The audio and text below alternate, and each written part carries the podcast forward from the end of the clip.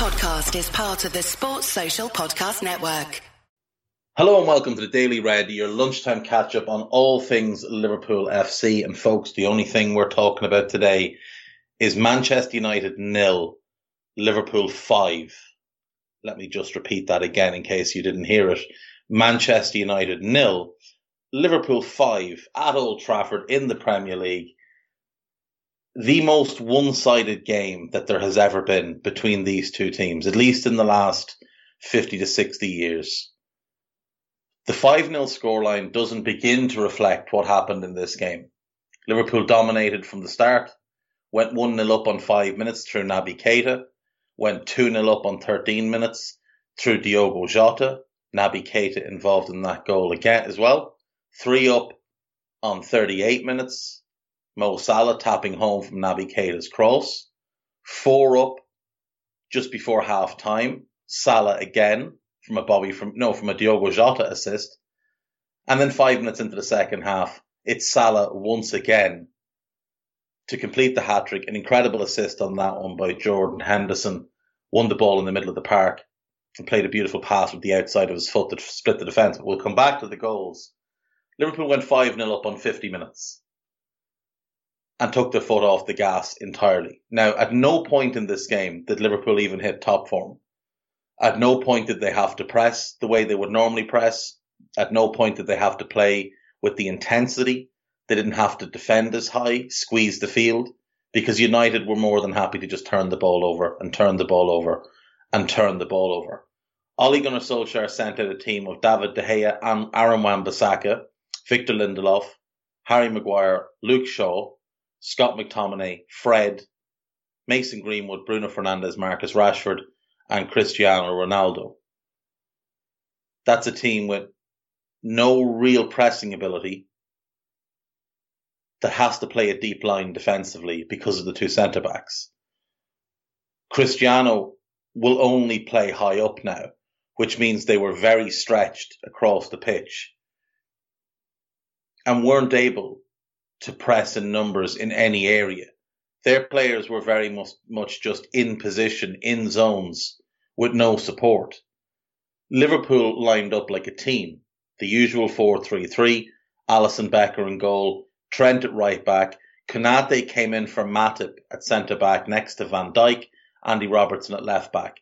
Fabinho was ruled out with a knee injury, so it was the same midfield that started in Madrid. Naby Keita, Jordan Henderson, and James Milner. And then up front, Mo Salah, Bobby Firmino, and Diogo Jota coming in for Sadio Mane. As ever, that's a more cohesive unit. That's a team. United put out a team of individuals. You could tell from the early minutes in this game that Liverpool were going to wipe the floor with Manchester United.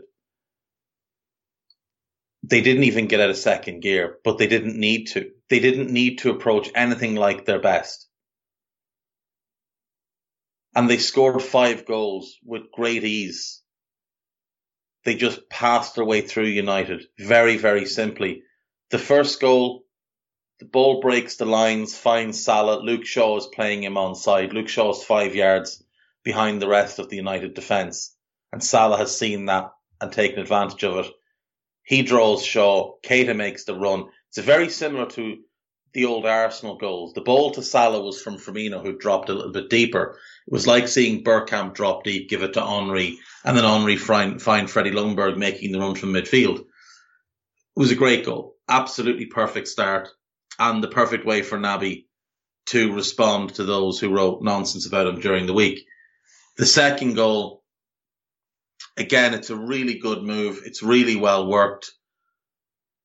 Naby picks the ball up on the edge of the box, having had a little tussle with Maguire and Shaw, feeds Trent, who plays it across the box.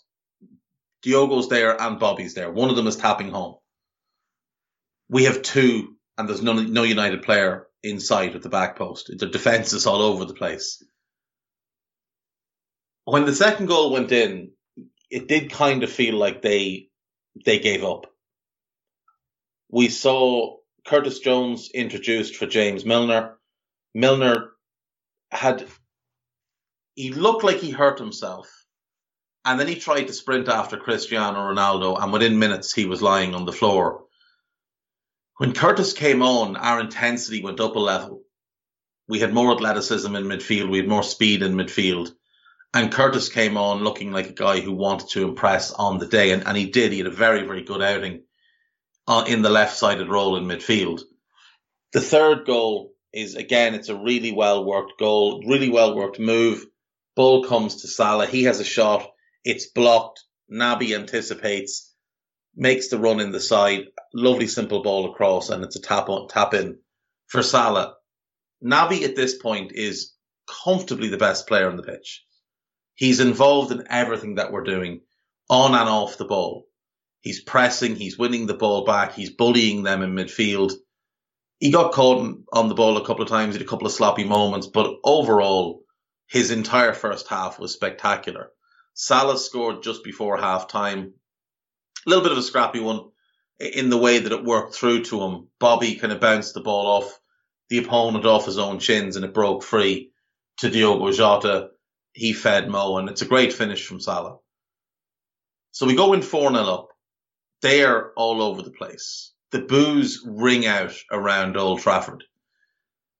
And Sky show footage of thousands, not hundreds, thousands of United fans streaming out of the stadium at halftime. When have you ever seen that happen in any game?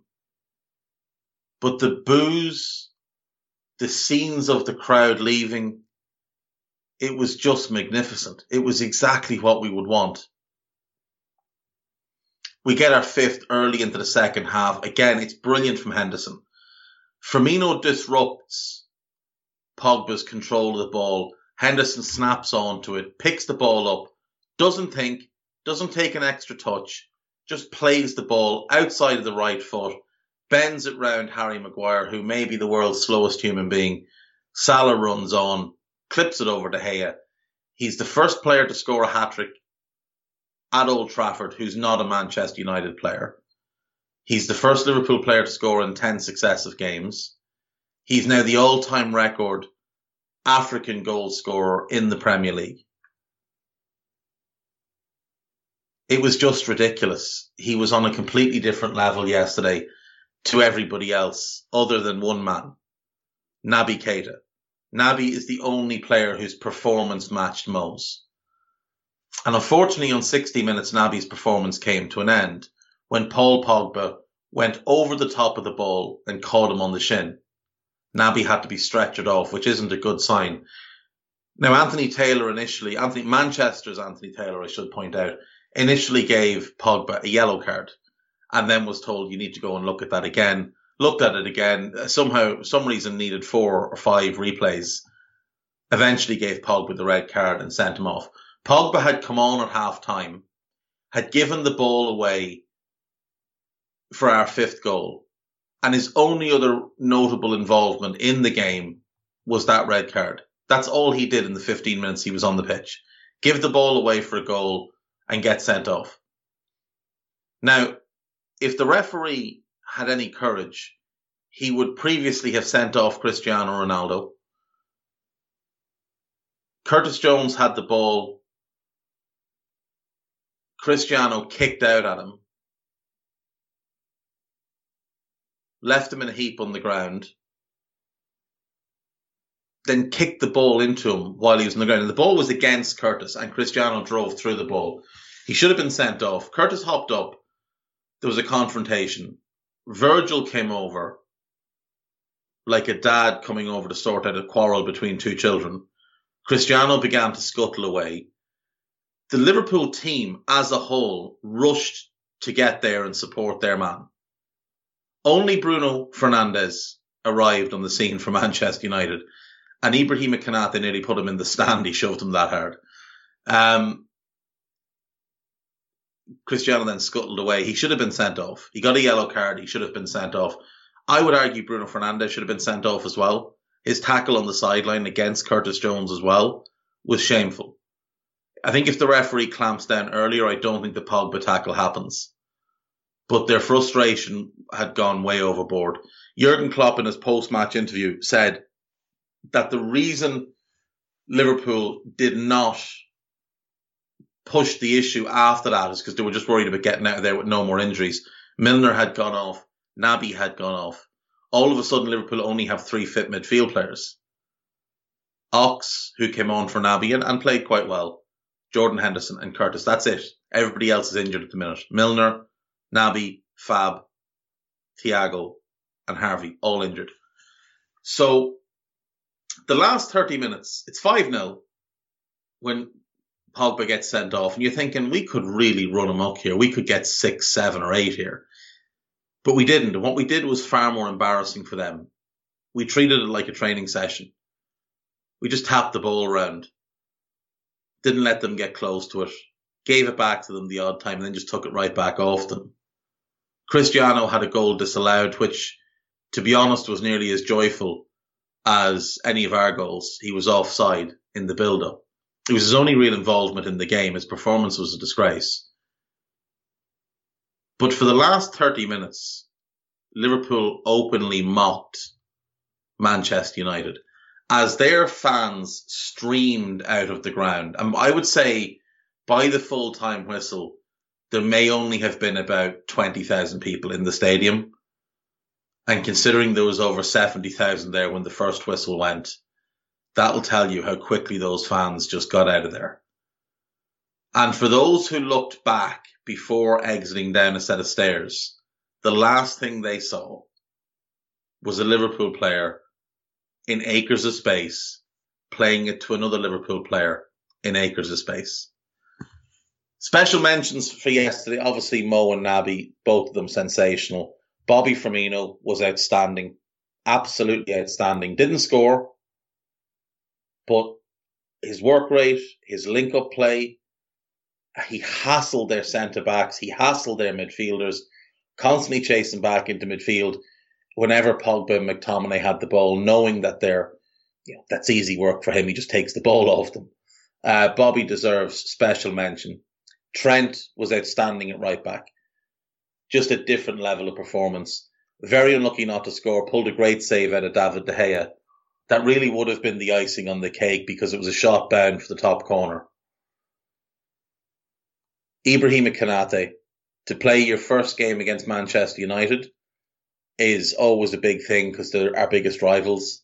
And he had one or two shaky moments early on, and then he settled into the into the game, and we have ourselves a colossus, another one, along with Virgil, along with Ali. We have another one, and while Joel Matip will remain first choice, this may be the last season of him being first choice because if this boy continues to develop, there's going to be no stopping him. If he can stay fit and continue to develop, he is going to be an absolutely phenomenal centre back.